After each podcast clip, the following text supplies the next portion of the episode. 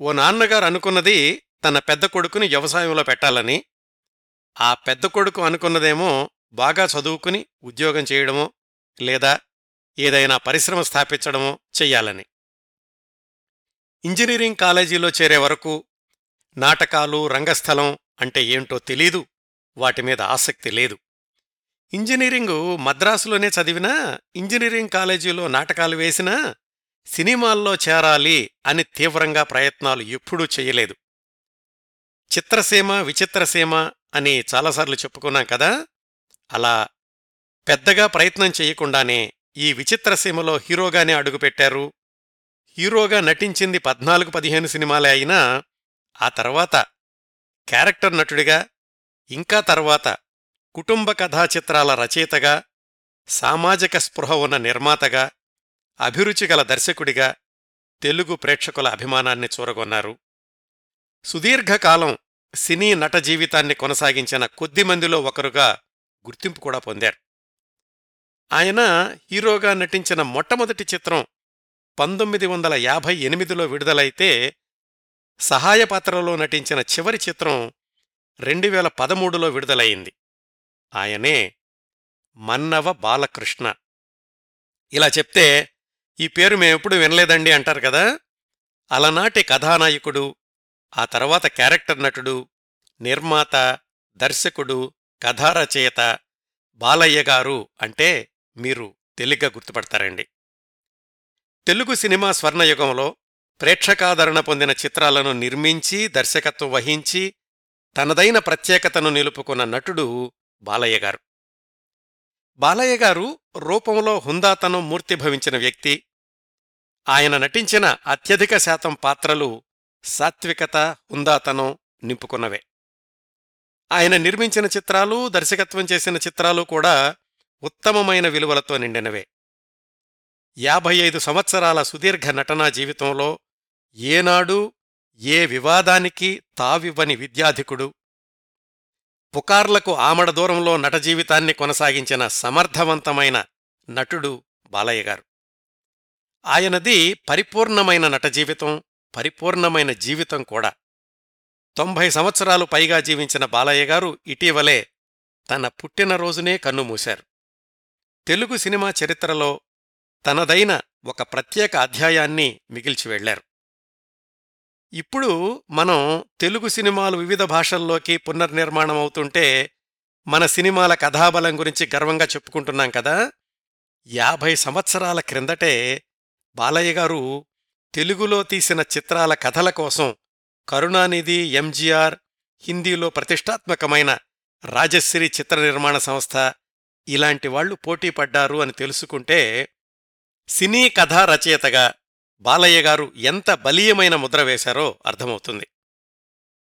K Viswanath KV Mahadevan SP Balasubrahmanyam Sinare Sobhan Babu Vanisri వీళ్ళల్లో ఎవరి గురించి మాట్లాడుకున్నా తప్పనిసరిగా ప్రస్తావించుకునే పాట చరణ కింకిణులు గల్లు మన అనేది. ఆ పాట ఉనికికి కారణమైన చెల్లెలి కాపురం బాలయ్య గారు నిర్మించిన మొట్టమొదటి చిత్రం. ఆ వరుసలో పది చిత్రాలు నిర్మించారు. సొంత సినిమాలకు బయట సినిమాలకు కలిపి ఎనిమిది సినిమాలకు దర్శకత్వం చేశారు. సుమారుగా మూడు వందల యాభై సినిమాల్లో నటించారు. వాటిల్లో సాంఘికాలు పౌరాణికాలు చారిత్రాత్మకాలు జానపదాలు అన్నీ ఉన్నాయండి. ధర్మరాజు అర్జునుడు శివుడు ఒక జమీందారు ఒక బాబాయి ఒక మామయ్య ఒక తాతగారు ఏ పాత్ర వేసినా ఈ పాత్రకు ఈయనే సరైన నటుడు అన్న పేరు తెచ్చుకున్నారు బాలయ్య గారు. ఇదండి బాలయ్య గారి గురించిన అతి చిన్న ఉపోద్ఘాతం. ఈనాటి టాక్షో అంశం నటుడు నిర్మాత దర్శకుడు కథారచయిత బాలయ్య గారి నట జీవన ప్రస్థానం. విశేషాల్లోకి వెళ్ళబోయే ముందు ఈ కార్యక్రమం కోసం నేను సంప్రదించిన వనరుల గురించి చెప్పాలి. బాలయ్య గారు హీరోగా చిత్రరంగ ప్రవేశం చేసిన మొదటి సినిమా ఎత్తుకు పై ఎత్తు విడుదల కాగానే పంతొమ్మిది వందల యాభై ఎనిమిదిలో వచ్చిన చిత్రసీమ అనే పత్రికలోని వ్యాసము అలాగే పంతొమ్మిది వందల యాభై తొమ్మిది మే కినిమా అనే సినిమా పత్రికలో వచ్చిన వ్యాసము పదేళ్ళ క్రిందట నవ్య పత్రిక కోసం అలాగే ఈనాడు ఆదివారం సంచిక కోసం బాలయ్య గారు ఇచ్చిన ఇంటర్వ్యూలు వీటి నుంచి కొంత సమాచారం తీసుకున్నాను. అలాగే బాలయ్య గారు నటించిన నిర్మించిన చిత్రాల గురించిన వార్తల నుంచి మరికొంత సమాచారం సేకరించాను. మొన్ననే బాలయ్య గారి అబ్బాయి పసుపుతాడు అల్లరి పాండవులు ఇలాంటి సినిమాల్లో హీరోగా నటించిన తులసీరామ్ గారితోటి ఫోన్లో మాట్లాడి కొన్ని విషయాలు ధ్రువపరచుకున్నాను. తులసీరామ్ గారు కొంత అదనపు సమాచారాన్ని కూడా అందించారు. తులసీరామ్ గారికి వారిని పరిచయం చేసిన మా మిత్రులు ఆత్మీయులు నటులు దర్శకులు కాశీ విశ్వనాథ్ గారికి కృతజ్ఞతలు తెలియచేస్తున్నాను ఇప్పుడు బాలయ్య గారి జీవిత విశేషాల్లోకి వెళదాం.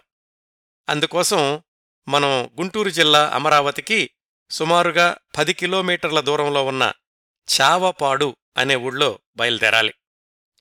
వందేళ్ళ క్రిందట ఆ ఊళ్ళో మన్నవ గురవయ్య అన్నపూర్ణమ్మ అనే దంపతులుండేవాళ్ళు వాళ్ళకు ఏడుగురు సంతానం. నలుగురు అమ్మాయిలు ముగ్గురు అబ్బాయిలు.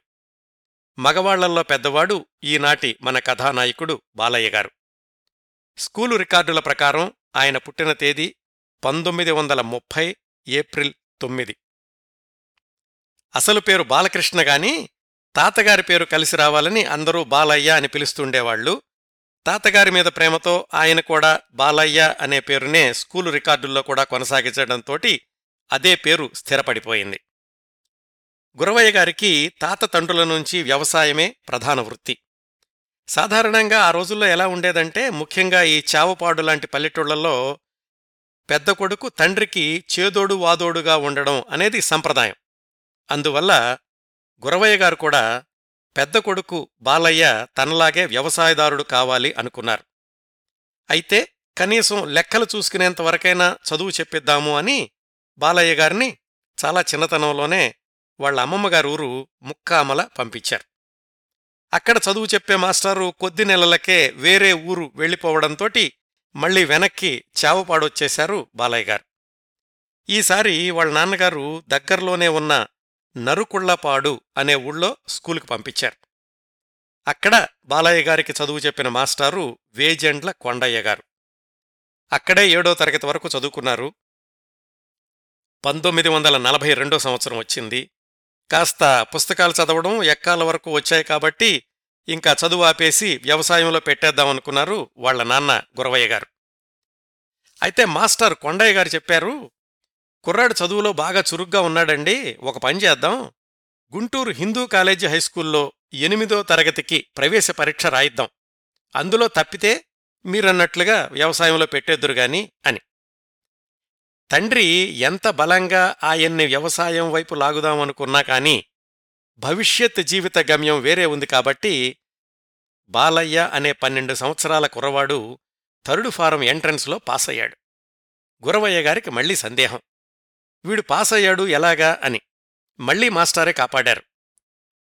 ఆయన గురవయ్య గారికి నచ్చచెప్పారు ఓ పని చేద్దామండి. హైస్కూల్లో చేరనివ్వండి. ప్రతి సంవత్సరం పరీక్షలుంటాయి కదా. ఎప్పుడు ఫెయిల్ అయితే అప్పుడు తీసుకొచ్చేసి పొలం పనుల్లో పెట్టేద్దాం అని. గురవయ్య గారు తాత్కాలికంగా ఒప్పేసుకున్నారు. ఆ విధంగా మన్నవ బాలయ్య అనే పన్నెండు సంవత్సరాల కురవాడు పంతొమ్మిది వందల నలభై రెండులో గుంటూరులో హైస్కూలు విద్యార్థి జీవితాన్ని ప్రారంభించాడు. గుంటూరు పట్టణ వాతావరణం బాగా నచ్చింది. పరీక్షల్లో తప్పితే ఈ పట్నవాసం వదిలేయాల్సి వస్తుంది.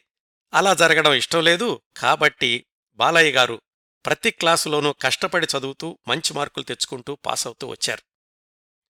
పంతొమ్మిది వందల నలభై ఆరుకి హైస్కూల్ చదువు పూర్తయింది. కొడుకు బాగా చదువుకోవడంతోటి ఇంకా వ్యవసాయంలోకి వస్తాడు అన్న ఆశ కొద్ది కొద్దిగా సన్నగిల్లింది గురవయ్య గారికి. హైస్కూల్ అయ్యాక ఇంటర్మీడియట్ చదవడానికి మద్రాసు వెళ్ళాలి అని నిశ్చయించుకున్నారు బాలయ్య గారు. దానికి ఒక విచిత్రమైన కారణం ఉందని బాలయ్య గారే ఒక ఇంటర్వ్యూలో చెప్పుకున్నారు. ఏమనంటే మద్రాసులో చదువుకుంటే ఇంగ్లీషు బాగా వస్తుంది అని. అదెలా తెలిసిందాయనకి గుంటూరులో ఆయన చదువుకున్న స్కూలు పరిసరాల్లో ఒక మతి భ్రమించిన వ్యక్తి అడుక్కుంటూ ఉండేవాడు. అందరూ పిచ్చివాడు అంటుండేవాళ్ళు కాని అతను ఇంగ్లీషులో ధారాళంగా మాట్లాడుతూ ఉండేవాడు. ఎవరో చెప్పారు బాలయ్య గారికి అతను మద్రాసువాడు అని. అందుకే ఇంగ్లీష్లో అంత చక్కగా మాట్లాడుతున్నాడు అని కూడా చెప్పారు.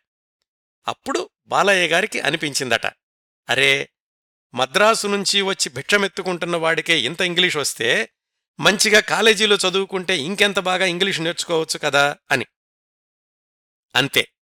ఇంట్లో వాళ్ళ నాన్నగారిని బతిమాలి పేచీ పెట్టి ఎలాగైతే పంతం నెగ్గించుకున్నారు పంతొమ్మిది వందల నలభై ఆరులో తన పదహారేళ్ళ వయసులో ఇంటర్మీడియట్ చదవడానికి మద్రాసులో అడుగుపెట్టారు బాలయ్య గారు.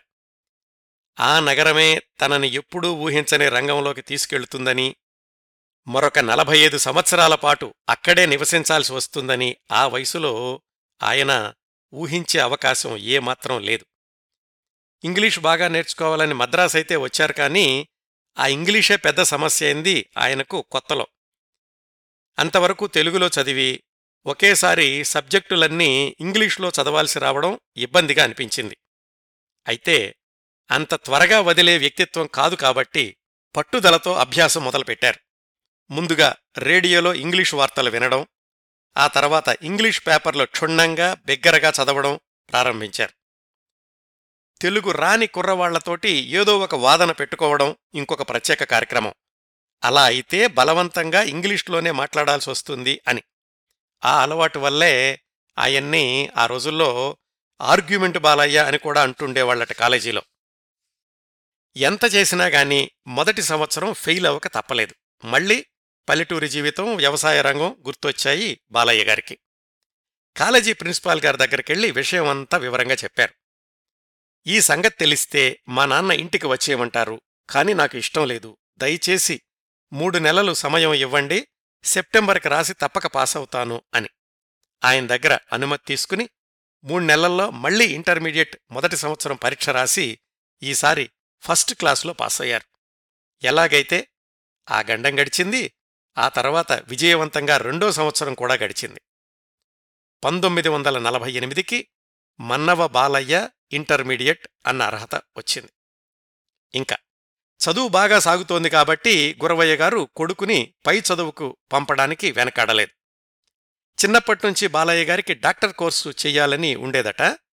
కాలేజీ అడ్మిషన్స్ కోసం అప్లికేషన్స్ తెచ్చుకోవడానికి మద్రాసు వెళుతుంటే వాళ్ళ నాన్నగారు చెప్పారు. మెడిసిన్తో పాటుగా ఇంజనీరింగ్ అప్లికేషన్ కూడా ఒకటి తెచ్చుకో అని. బాలయ్య గారు ఆ మాట పెద్దగా పట్టించుకోలేదు. అయితే మద్రాసులో మెడిసిన్ సీటు కోసం అప్లికేషన్ తీసుకుని వెనక్కి వస్తూ ఉండగా మిత్రుడు ఒకతను కనిపించి అరే నా దగ్గర ఇంజనీరింగ్ కాలేజీ అప్లికేషన్ ఒకటి మిగిలిపోయింది తీసుకో అని బలవంతంగా బాలయ్య గారికి ఇచ్చారు. ఇష్టంతో మెడిసిన్కి ఇష్టం లేకుండా ఇంజనీరింగ్కి అప్లై చేశారు. ఇంజనీరింగ్ అడ్మిషన్ ఏమో ముందొచ్చేసింది. ఇంకా మెడిసిన్ రాలేదు అని మద్రాసు ఇంజనీరింగ్ కాలేజీలో చేరిపోయారు. తర్వాత ఎప్పుడో తెలిసింది. మెడిసిన్లో కూడా ఆయనకి అడ్మిషన్ వచ్చింది. కానీ ఆ ఉత్తరం పక్క ఊళ్ళో ఉన్న వేరే బాలయ్యకి వెళ్ళింది. కానీ అప్పటికే చాలామంది ఇంజనీరింగ్లోనే ఎక్కువ అవకాశాలు ఉన్నాయి అని బాలయ్య గారిని ఒప్పించారు. పైగా వాళ్ళ అమ్మగారు కూడా డాక్టర్ అయితే ఏముందిరా? జబ్బు చేసిన వాళ్ళకి పుళ్ళు కడగడమే కదా? అనడంతోటి బాలయ్య గారు ఇంజనీరింగ్ చదువు కొనసాగించడానికి నిశ్చయించుకున్నారు పంతొమ్మిది వందల నలభై ఎనిమిది నుంచి. అసలు ఇంతకీ బాలయ్య గారు నటుడు నిర్మాత దర్శకుడు అని కదా ఈ కార్యక్రమం ప్రారంభించాం? కథలో మనం బాలయ్య గారి పద్దెనిమిది సంవత్సరాల వయసు వచ్చే వరకు వచ్చాం. జాగ్రత్తగా గమనిస్తే ఇంతవరకు రంగస్థలం నాటకం నటన ఇలాంటివి ఏమీ కూడా బాలయ్య గారి దరిదాపులకు కూడా రాలేదు.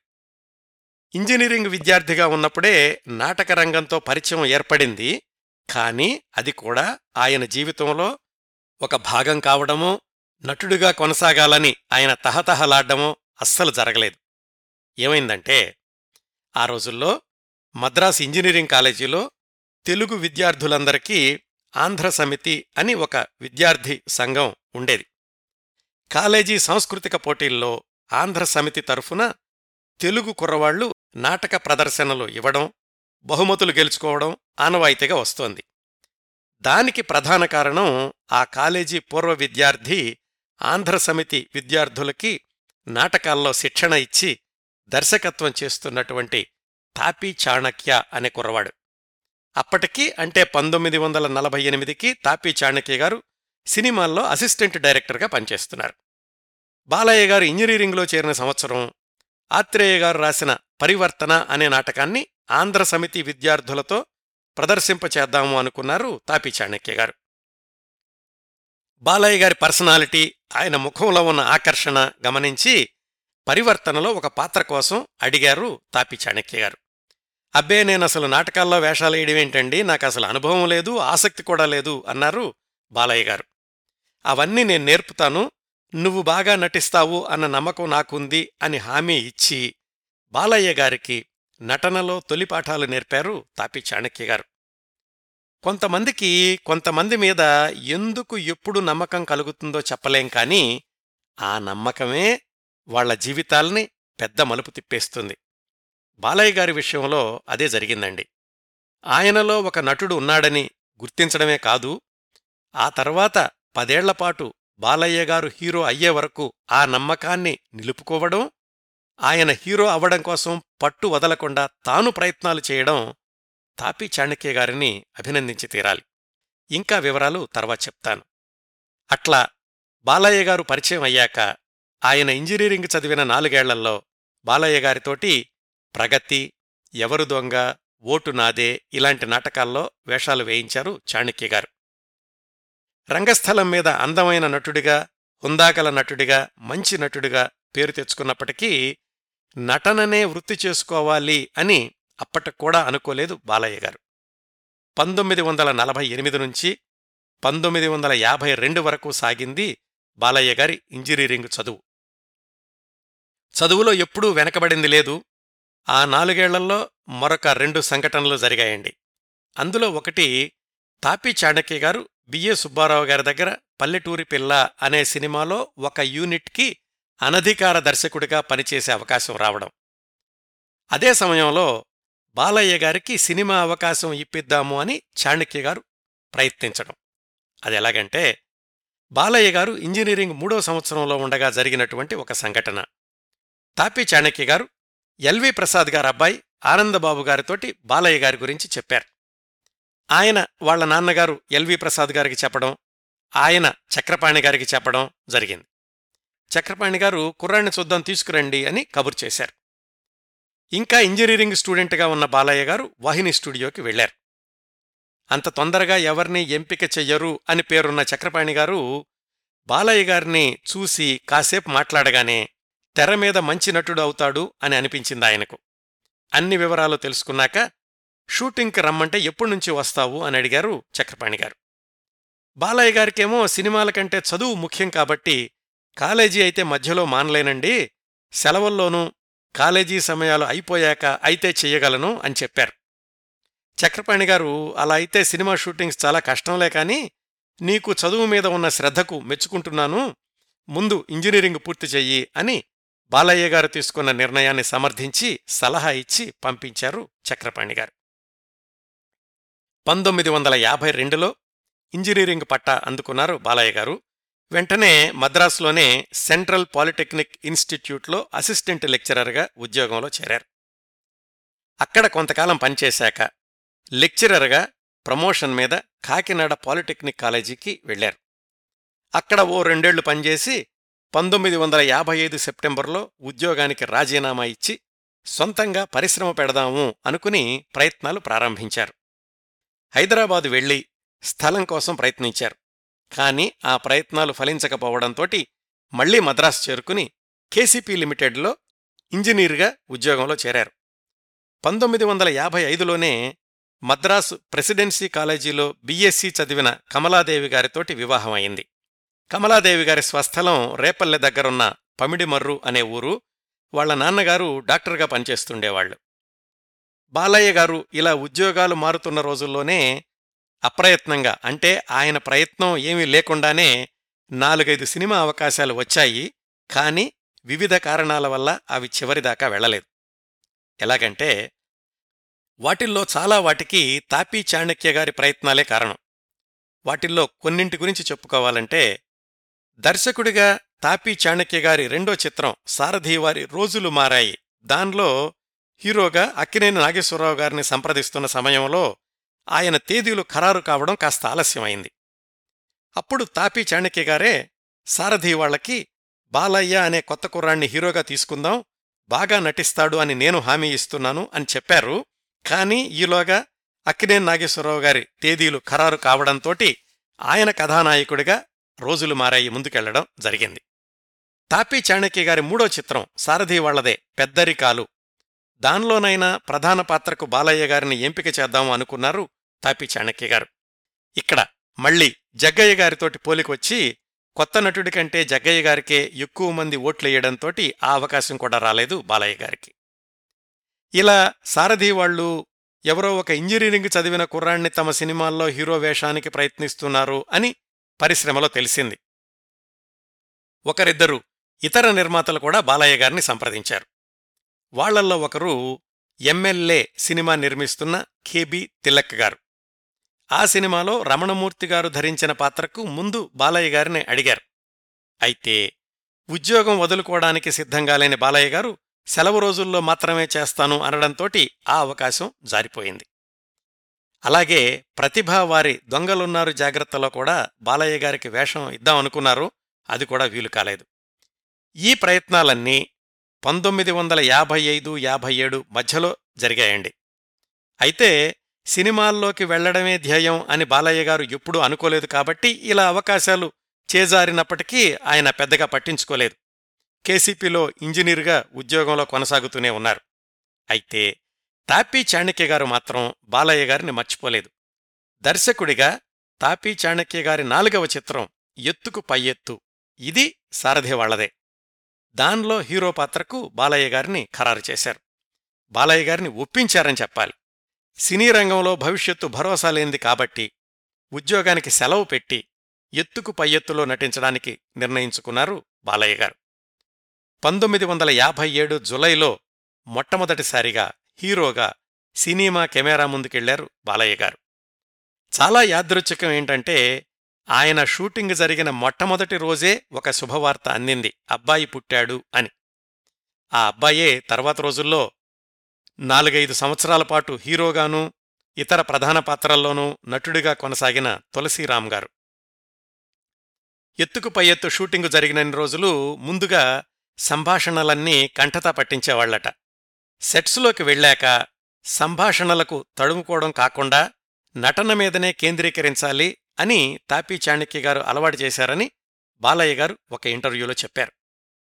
పంతొమ్మిది వందల యాభై ఏడు జులైలో షూటింగ్ ప్రారంభమైతే ఎత్తుకు పై ఎత్తు చిత్రం పంతొమ్మిది వందల యాభై ఎనిమిది జనవరి పదిన విడుదల అయ్యింది. సాంఘిక చిత్రమే. పల్లెటూరి రాజకీయాలు పల్లెటూళ్ళలో హీరో పెద్ద మనుషుల ముసుగులోని మోసగాళ్ళను ఆటలు కట్టించడం ఇదంతా ప్రధాన కథాంశం. కొత్త హీరో సినీ రంగ ప్రవేశం చేశాడు అని నిర్మాతలు పెద్దగా ప్రచారం చేయలేదు కానీ ఎత్తుకు పై ఎత్తు చిత్రం విడుదలయ్యాక ప్రజాదరణకు ఏమాత్రం లోటు రాలేదు.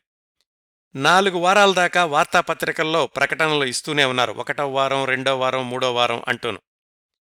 సిఎస్ఆర్ నాగయ్య రేలంగి ఇలాంటి సీనియర్ నటులతో పోటీబడి కథానాయకుడిగా నటించారు బాలయ్య గారు. ఆయన పక్కన కథానాయిక అప్పటికీ చిత్రసీమలో పది సంవత్సరాల అనుభవం ఉన్న షావుకారు జానక్ గారు ఈ సినిమా గురించి జమీన్ రైతు పత్రికలో వచ్చిన సమీక్షలో ఇలా రాశారు. చాణక్య దర్శకత్వం మెచ్చుకోతగ్గంత గొప్పగా ఉంది. ఒక సమస్యను పద్దెనిమిది వేల అడుగుల పొడవున ప్రేక్షకులకు విసుగు రాకుండా పట్టుకురావడం అంటే ఇది చాణక్య గారి దర్శకత్వంలో ప్రతిభే అని చెప్పాలి. ఇందులో దర్శకుడు బాలయ్య అనే కొత్త యువకునికి అవకాశమిచ్చి ప్రోత్సహించారు. బాలయ్యకు ఇది మొదటి చిత్రమే అయినా చక్కగా నటించాడు. మంచి విగ్రహం ముందు చిత్రాలలో పైకి రాగల సూచనలు అతనిలో ఉన్నాయి అని రాశారండి. ఇవండి బాలయ్య గారు తన మొదటి చిత్రం ఎత్తుకు పై ఎత్తులో నటించే వరకు జరిగిన కొన్ని సంఘటనలు. ఎత్తుకు పై ఎత్తు చిత్ర నిర్మాణం మధ్యలో ఉండగానే భాస్కర్ ప్రొడక్షన్స్ వాళ్ళ పార్వతీ కళ్యాణంలో శివుడి పాత్ర వేసే అవకాశం లభించింది బాలయ్య గారికి. ఈ సినిమా పంతొమ్మిది వందల యాభై ఎనిమిది డిసెంబర్ ఇరవై ఆరున విడుదల అయ్యింది. దీనిలో పార్వతిగా నటించింది కృష్ణకుమారి గారు. అంటే బాలయ్య గారి మొదటి సినిమాలో కథానాయిక అయిన జానకి గారి చెల్లెలు రెండో సినిమాలో కథానాయిక అన్నమాట. ఎత్తుకు పై ఎత్తులో నటించేటప్పుడు సారథి వాళ్ళకి మూడు సినిమాల్లో నటించేటట్లుగాను అలాగే పార్వతీ కళ్యాణంలో నటించేటప్పుడు భాస్కర్ ప్రొడక్షన్ వాళ్ళకి మూడు సినిమాల్లో నటించేటట్లుగాను కాంట్రాక్టు రాసుకున్నారు. అందువల్ల బాలయ్య గారు సినీ రంగ ప్రవేశం చేసిన కొత్తలోనే వరుసగా ఆరు సినిమాల్లో హీరోగా ఖరారైపోయారన్నమాట. ఆ వరుసలో సారథి వాళ్ళు బాలయ్య గారు హీరోగా నిర్మించిన చిత్రాలు భాగ్యదేవత పంతొమ్మిది వందల యాభై తొమ్మిదిలోనూ కుంకుమరేఖ పంతొమ్మిది వందల అరవైలోనూ విడుదలైతే భాస్కర్ ప్రొడక్షన్స్ వాళ్ళవి మనోరమ పంతొమ్మిది వందల యాభై తొమ్మిదిలోనూ మోహిని రుక్మంగద పంతొమ్మిది వందల అరవై రెండులోనూ విడుదల అయినయి ఈ సినిమాలన్నీ ఒక మోస్తరుగా ప్రజాదరణ పొందినవే. నటుడిగా బాలయ్య గారికి మాత్రం మంచి పేరు తెచ్చిపెట్టినవే. వీటి మధ్యలో పంతొమ్మిది వందల అరవైలో విడుదలైన చిత్రం చివరకు మిగిలేది. సావిత్రి బాలయ్య కాంతారావు. అప్పటికే హిట్ సినిమాలతో దూసుకుపోతున్న సావిత్రి కాంతారావు గారులతోటి పోటీపడి నటించారు బాలయ్య గారు. ఈ చివరకు మిగిలేది చిత్రం గురించి కూడా లోగడ నేను పూర్తిస్థాయి కార్యక్రమం చేశాను. ఆ సినిమా అంతగా ప్రజాదరణ పొందలేకపోయినప్పటికీ క్లాసిక్ చిత్రంగా నిలిచిపోయింది. సావిత్రి కాంతారావు బాలయ్య ముగ్గుర్నీ కూడా నటనలో ఉన్నత శిఖరాలకు చేర్చింది ఈ చివరకు మిగిలేది చిత్రం. ఆ రోజుల్లో ఈ సినిమాలన్నింటిలోనూ బాలయ్య బియ్యి అని టైటిల్స్లో రావడం కొత్త ఆకర్షణగా ఉండేది. ఎందుకంటే బిఏ బిఎస్సి చదివినాళ్ళు ఆ రోజుల్లో ఎక్కువగా సినిమా రంగంలో చేరడం అనేది సాధారణంగా జరుగుతూ ఉంది. కానీ బియ్యి చదివిన వాళ్ళు చాలా తక్కువ. వాళ్ళల్లో ఒకరు బాలయ్య గారు. ఆ మొట్టమొదటి ఏడెనిమిది సంవత్సరాల్లోనే ఇంకా ఆయన కృష్ణ ప్రేమ గుళ్ళో పెళ్ళి తల్లి బిడ్డలు ఇలాంటి ఒక డజను పైగా చిత్రాల్లో హీరోగా నటించారు. వీటిల్లో అధిక శాతం చిత్రాల్లో కృష్ణకుమారి గారు హీరోయిన్ అయితే సావిత్రి జమున లాంటి ఆనాటి ప్రసిద్ధ నాయికలు కూడా బాలయ్య గారితో కలిసి నటించారు. బాలయ్య గారు నటించిన సినిమాల్లో ఏవీ కూడా అత్యధిక ప్రజాదరణ పొందినవి ఘన విజయం సాధించినవి రికార్డులు సృష్టించినవి కాకపోవడం వల్లనేమో పన్నెండు పదిమూడు సినిమాల్లో హీరోగా నటించాక క్యారెక్టర్ పాత్రల వైపు వెళ్ళక తప్పలేదు. ఒక విధంగా అది కూడా మంచిదే అయింది బాలయ్య గారి సినిమా జీవితానికి. అది కలిసొచ్చిందనే చెప్పుకోవాలి. అలా క్యారెక్టర్ పాత్రలు సహాయ పాత్రల్లో కూడా ఒదిగిపోబట్టే బాలయ్య గారు యాభై ఐదు సంవత్సరాల పాటు వెండి తెర మీద కొనసాగగలిగారు. విశేషం ఏమిటంటే ఏ సినిమాలో ఏ పాత్ర వేసినా తనదైన ముద్ర మిగల్చడం ప్రేక్షకులు కూడా అడుగో బాలయ్య అని గుర్తుపట్టగలగడం అది బాలయ్య గారు నిలబెట్టుకుంటూ వచ్చిన ప్రత్యేకత. ఆ క్రమంలో బాలయ్య గారి నట జీవితంలో ప్రత్యేకంగా ప్రస్తావించాల్సిన చిత్రం మోడరన్ థియేటర్స్ వాళ్ళ నూట రెండవ చిత్రం మొనగాళ్ళకు మొనగాడు. అందులో సాఫ్ట్ విలన్ పాత్ర పోషించారు బాలయ్య గారు. మొట్టమొదట్నుంచి పోలీస్ ఆఫీసర్లాగా కనిపిస్తూ చివర్లో విలన్ అని తేలడం ఆ వేషం బాలయ్య గారికి చాలా మంచి పేరు తెచ్చిపెట్టింది. మొనగాళ్ళకి మొనగాడులో తనకి ఆ పాత్ర ఎలా లభించిందో రెండు వేల పదిలో నవ్య వారపత్రికకు ఆయన ఇచ్చిన ఇంటర్వ్యూలో ఇలా చెప్పారు. ఆ మొనగాళ్ళకు మొనగాడు అనే తెలుగు సినిమా ఉస్తాదోంకా ఉస్తాద్ అనే హిందీ సినిమాకి రీమేక్. ఆ ఉస్తాదోంకా ఉస్తాద్ సినిమాలో ముఖ్యమైన పాత్రను అశోక్ కుమార్ గారు పోషించారు. దాన్నే మోడర్న్ థియేటర్స్ వాళ్ళు తమిళంలో వల్లవనక్కు వల్లవన్ అని నిర్మించారు. హిందీలో అశోక్ కుమార్ వేసిన పాత్రని తమిళంలో జమినీ గణేషన్ చేశారు. తమిళంలో అది మోడర్న్ థియేటర్స్ వాళ్ళకి వందవ సినిమా. అది హిట్ అయ్యింది. అప్పుడు దాన్ని తెలుగులో తీద్దామనుకున్నారు మోడర్న్ థియేటర్స్ అధినేత సుందరం గారు. హిందీలోనేమో అశోక్ కుమార్ తమిళంలోనేమో జమినీ గణేశన్ లాంటి ప్రముఖులు ఆ పాత్రను పోషించడంతోటి తెలుగులో కూడా గుమ్మడి గారో కాంతారావు గారో జగ్గయ్య గారో ఇలాంటి వాళ్ళని తీసుకుందాము అనుకున్నారు. కాని సుందరం గారికి బాలయ్య గారే ఈ పాత్రకు సరిపోతారు అని ఎందుకో అనిపించింది. ఆ రోజుల్లో సినిమా పంపిణీదారుల ప్రమేయం కూడా సినిమా నిర్మాణంలో ఎక్కువగా ఉండేది. అందుకని ముందుగా డిస్ట్రిబ్యూటర్లకు చెప్పారు. ఈ పాత్రకు బాలయ్య గారిని తీసుకుంటున్నాము అని. ఆ డిస్ట్రిబ్యూటర్లు నవయోగ వాళ్ళు. వాళ్ళు అశోక్ కుమార్ వేసిన వేషాన్ని బాలయ్య గారు లాంటి జూనియర్తో వేయిస్తారా? అందులోనూ ఎస్వి రంగారావు గారిని ఢీకొనే పాత్ర? ఆ పర్సనాలిటీ ముందు బాలయ్య గారు ఏం సరిపోతారు? అని సందేహం వెలిబుచ్చారు. అందుకని బాలయ్య గారిని పెట్టుకోవద్దు అని కూడా నవయోగ వాళ్ళు చెప్పారు సుందరం గారికి. కానీ సుందరం గారు వెనక్కి తగ్గలేదు. బాలయ్య గారిని సేలం తీసుకెళ్ళి వరుసగా పది రోజులు షూటింగ్ చేసి ఆ రషెస్ని పంపిణీదారులైనటువంటి నవయోగ వాళ్ళకి చూపించి అప్పుడు ఆయన తీసుకున్నటువంటి నిర్ణయం సరైందే అని వాళ్ళతో ఒప్పించుకుని బాలయ్య గారితోటి ఆ సినిమా నిర్మాణాన్ని ముందుకు కొనసాగించారు. ఆ సినిమా విడుదలయ్యాక ఇప్పటికి కూడా బాలయ్య గారు అనగానే ఆ సినిమాలోని పాత్రని గుర్తు చేసుకోవడం అనేది ఆనవాయితీగా వస్తోంది. బాలయ్య గారు నటించిన పాత్రలు అన్నింటినీ సమీక్షిస్తే నిజమైన ఆల్రౌండర్ అనిపిస్తుందండి. ఆయన నటించిన పౌరాణిక చిత్రాలని ఒకసారి పరిశీలిస్తే శ్రీకృష్ణ పాండవీయంలో ధర్మరాజు ఆ తర్వాత కృష్ణగారి కురుక్షేత్రంలో కూడా ధర్మరాజు పాండవ వనవాసంలో అర్జునుడు శ్రీరామరాజ్యంలో వశిష్ఠుడు ఇలాగా ఏ పాత్ర ధరించినా ఆ పాత్రలో ఒదిగిపోయే నటన బాలయ్య గారిది.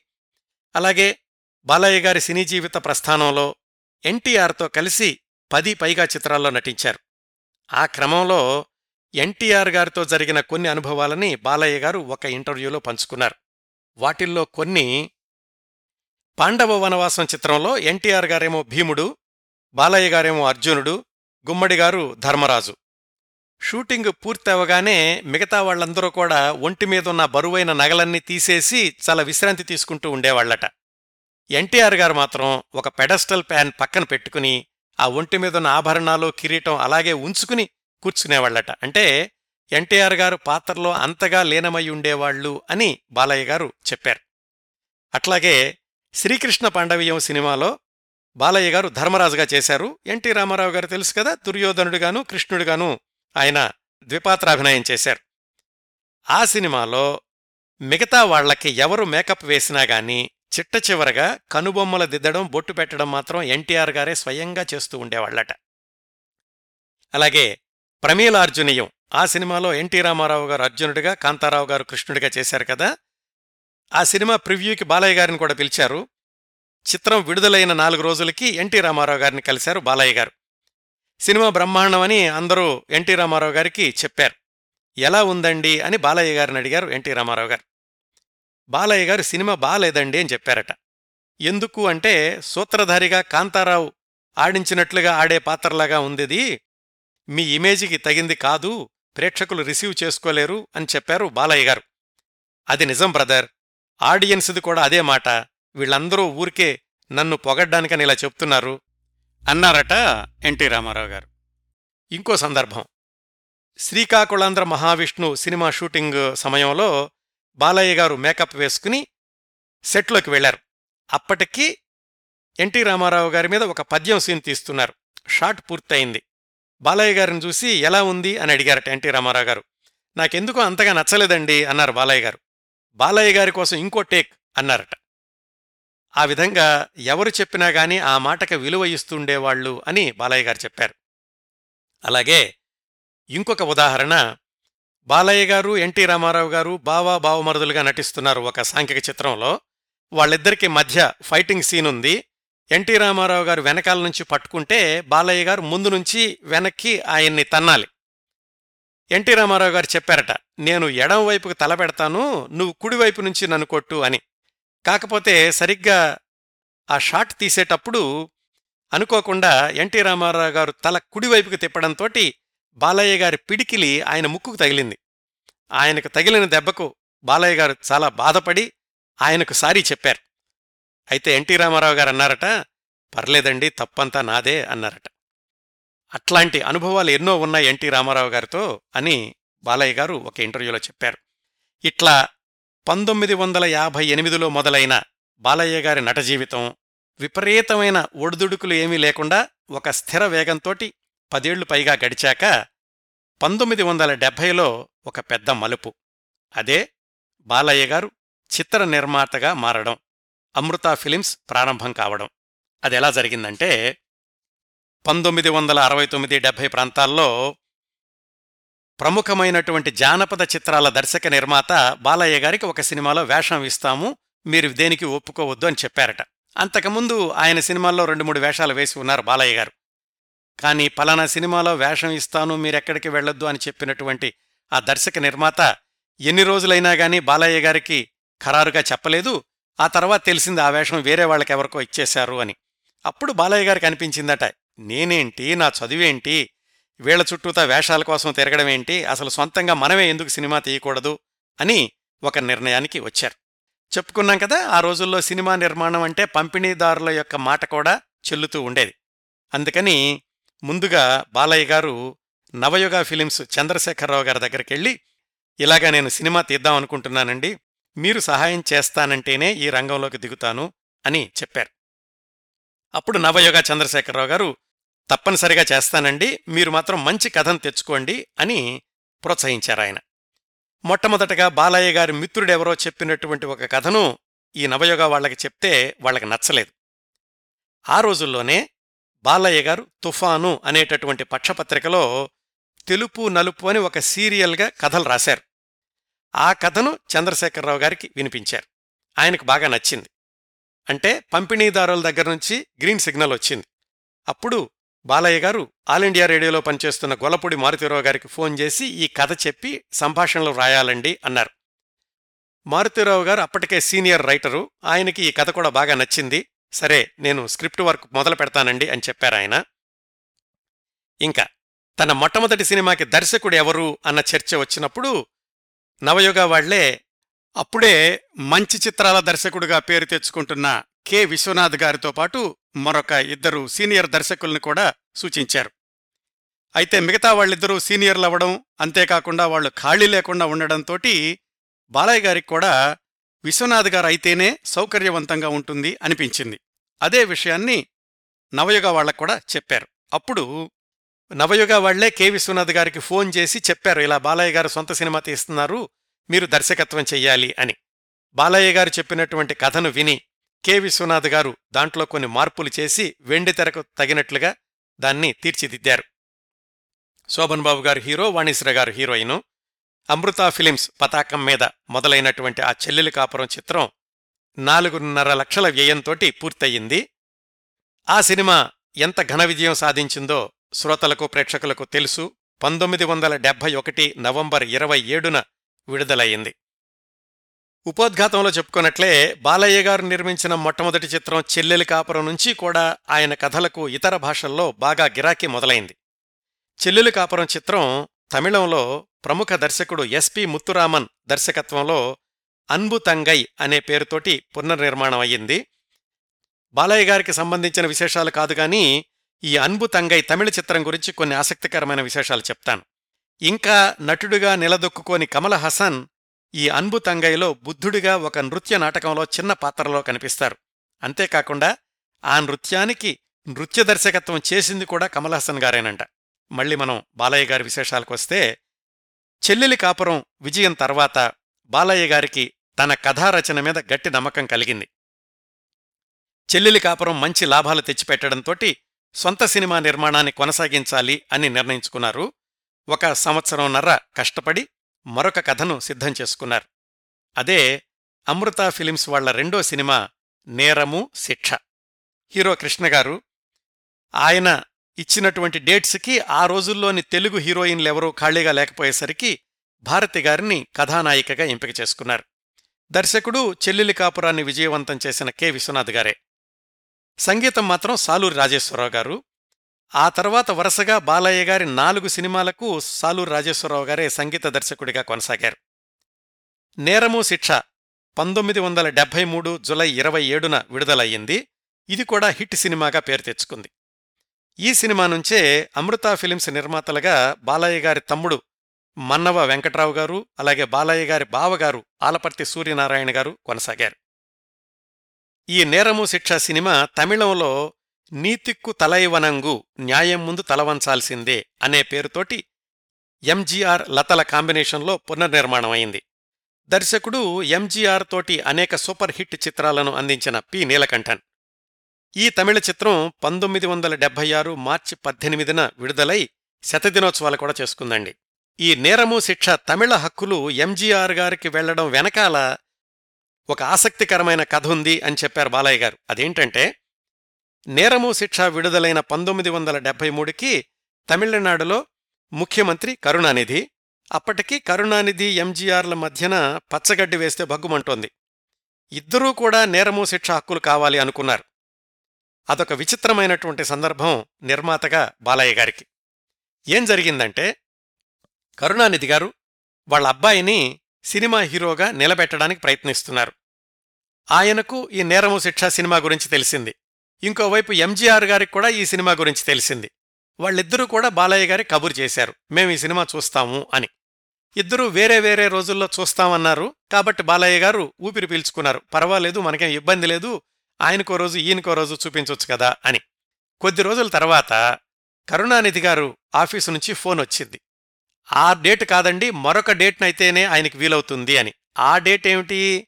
ఎంజీఆర్ గారు చూస్తానన్న రోజే. మళ్ళా వాళ్ళతోటి కొంచెం సంప్రదించి ఒక గంట ఖాళీ ఉండేలాగా పెట్టుకున్నారు ఒక ప్రదర్శనకి రెండో ప్రదర్శనకి. ఆ రోజు పొద్దున్నే ఆరు గంటలకి ఎంజీఆర్ గారి కోసం ఏవిఎం స్టూడియోలో షో వేసి ఒక రీలు అయిపోగానే దాని వెంటనే తీసుకెళ్ళి టీనగర్లో ఇంకొక స్టూడియోలో కరుణానిధి గారి కోసం చూపించారు. మొత్తానికి ఒక గంట వ్యవధిలో ఇద్దరికీ కూడా ఒకళ్ళకి తెలియకుండా మరొకళ్ళకి చూపించగలిగారు బాలయ్య గారు. అయితే బయటకు ఎలాగో అందరికీ తెలిసింది. కరుణానిధి గారు ఎంజీఆర్ గారు ఇద్దరూ కూడా ఈ నేరము శిక్ష సినిమా చూశారు. మరి బాలయ్య గారు ఎవరికిస్తారో అని. ఆ మర్నాడు పొద్దున్నే ఆరు గంటలకే ఎంజీఆర్ గారి దగ్గర నుంచి ఒక వ్యక్తి బాలయ్య గారి దగ్గరకు వచ్చి హక్కులు వ్రాయించుకుని వెళ్ళారు అంతా సాఫీగా జరిగిపోయింది. కాకపోతే చివరిదాకా ఎవరిని ఎలా ఇబ్బంది పెట్టాల్సి వస్తుందోనని బాలయ్య గారు టెన్షన్ పడ్డాను అని చెప్పుకున్నారు ఇంటర్వ్యూలో. బాలయ్య గారి మీద ఉన్నటువంటి అభిమానంతో ఎంజీఆర్ గారు నేరము శిక్ష తెలుగు సినిమాలో బాలయ్య గారు వేసిన వేషాన్ని తమిళంలో కూడా ఆయనతోటే వేయించారు ఎంజీఆర్ గారు. ఆ షూటింగ్ సందర్భంలో కూడా ఎంజీఆర్ గారి నుంచి చాలా నేర్చుకున్నాను అని బాలయ్య గారు ఒకచోట పేర్కొన్నారు. ఈ నేరము శిక్ష కథనే హిందీలో ప్రతిష్టాత్మకమైన రాజశ్రీ నిర్మాణ సంస్థ వాళ్ళు శిక్ష అనే పేరుతో పునర్నిర్మించి పంతొమ్మిది వందల డెబ్భై తొమ్మిదిలో విడుదల చేశారు. ఆ రోజుల్లో బాలయ్య గారి సినిమా కథలకి అంత గిరాకీ ఉండేదన్నమాట. రెండు చిత్రాల విజయం తర్వాత బాలయ్య గారు అమృతా ఫిలిమ్స్ బ్యానర్ మీద వరుసగా చిత్రాలను నిర్మిస్తూ వచ్చారు. పంతొమ్మిది వందల డెబ్భై ఐదులో అన్నదమ్ముల కథ పంతొమ్మిది వందల డెబ్భై ఏడులో ఈనాటి బంధం ఏనాటిదో పంతొమ్మిది వందల డెబ్భై ఎనిమిదిలో ప్రేమ పగ పంతొమ్మిది వందల ఎనభైలో చుట్టాలున్నారు జాగ్రత్త పంతొమ్మిది వందల ఎనభై ఒకటిలో ఊరికిచ్చిన మాట పంతొమ్మిది వందల ఎనభై మూడులో నిజం చెబితే నేరమా పంతొమ్మిది వందల ఎనభై నాలుగులో కిరాయి అల్లుడు ఇవి విడుదల అయ్యాయి. వీటిల్లో ఊరికిచ్చిన మాట చిత్రం నుంచి బాలయ్య గారు దర్శకుడిగా కూడా మారారు. అప్పట్నుంచి తన అమృతా ఫిలిమ్స్ చిత్రాలన్నింటికీ బాలయ్య గారే దర్శకుడిగా కొనసాగారు. పంతొమ్మిది వందల ఎనభై నాలుగు వరకు కృష్ణ చిరంజీవి చంద్రమోహన్ ఇలాంటి ఇతర హీరోలతో చిత్రాలు నిర్మించాక పంతొమ్మిది వందల ఎనభై ఆరులో బాలయ్య గారు వాళ్ళబ్బాయి తులసీరాం గారిని హీరోగా పరిచయం చేస్తూ అమృత ఫిలిమ్స్ బ్యానర్ తరఫున పసుపు తాడు చిత్రాన్ని నిర్మించారు. తులసీరాం రాధ హీరో హీరోయిన్లు. పంతొమ్మిది వందల ఎనభై ఏడులో తులసీరాం అశ్విని హీరో హీరోయిన్లుగా రూపొందిన అల్లరి పాండవులు చిత్రానికి కూడా బాలయ్య గారే దర్శకులు. ఐదారు చిత్రాల్లో నటించాక తులసీరాం గారు వ్యాపార రీత్యా అమెరికాలో కొన్ని సంవత్సరాలు ఉండడంతోటి సినిమా రంగానికి దూరమయ్యారు. బాలయ్య కమలాదేవి గార్లకు ముగ్గురు సంతానం. అమ్మాయిలు హర్షలత మోహినిలత అబ్బాయి తులసీరాం నిర్మాతగా బాలయ్య గారు ఎప్పుడూ కూడా సేఫ్ జోన్లోనే ఉన్నారు. అందుకు ఆయన చెప్పిన కొన్ని కారణాలేమిటంటే చక్కటి ప్రణాళికతో అనుకున్న బడ్జెట్లో సినిమాలను పూర్తి చేయగలగడం. ఏ రోజూ సినిమా బడ్జెట్ లేకుండా ఆగిపోవడం అనేది జరగలేదు. మనకు కనిపించే మరికొన్ని కారణాలేమిటంటే ఆయన తను తీసిన సినిమాలన్నింటినీ ప్రేక్షకుల్ని దృష్టిలో పెట్టుకుని తీసినవే. తాను నిర్మాతనని అనుభవం ఉన్న సీనియర్ నటుణ్ణి కాబట్టి ఆ సినిమాలో తనదే ప్రధాన పాత్ర అయ్యుండాలని అనుకోకపోవడం. ఆనాటి ప్రజాదరణ పొందిన హీరోలనే కథానాయకులుగా ఎంపిక చేసుకుని తనకు తగ్గ పాత్రకు మాత్రమే తాను పరిమితం కావడం. సినిమాలన్నింటిలోనూ మానవ సంబంధాలకు కుటుంబ సభ్యుల అనుబంధాలకు ప్రాధాన్యతనివ్వడం సంగీతపరంగా మంచి పాటలు ఉండేలాగా చూసుకోవడం వీటన్నింటి వల్ల కూడా బాలయ్య గారు విజయవంతమైన చిత్రాలను నిర్మించారు అని చెప్పుకోవచ్చండి. ఈ సినిమాలను నిర్మించి కొన్నింటికి దర్శకత్వం చేస్తున్న రోజుల్లో కూడా ఆయన ఇతర సినిమాల్లో నటించడం మానలేదు. బాలయ్య గారు నిర్మించిన ఐదారు సినిమాల్లో కృష్ణగారు హీరో అయితే కృష్ణగారు నిర్మించిన సొంత సినిమాల్లో బాలయ్య గారికి ప్రాధాన్యత ఉన్న పాత్రలు ఇస్తుండేవాళ్ళు వాటికి ఒక ఉదాహరణ అల్లూరి సీతారామరాజు చిత్రంలోని అగ్గిరాజు పాత్ర. ఆ పాత్రకు తాను ఎంపిక కావడం వెనకాల ఎంత కథ నడిచిందో బాలయ్య గారే స్వయంగా ఇంటర్వ్యూలో చెప్పుకున్నారు. ఏమైందంటే బాలయ్య గారు కృష్ణగారితోటి నేరము శిక్ష అనే సినిమా నిర్మిస్తున్న సమయంలోనే కృష్ణగారు అల్లూరి సీతారామరాజు చిత్ర నిర్మాణాన్ని కూడా ప్రారంభించారు.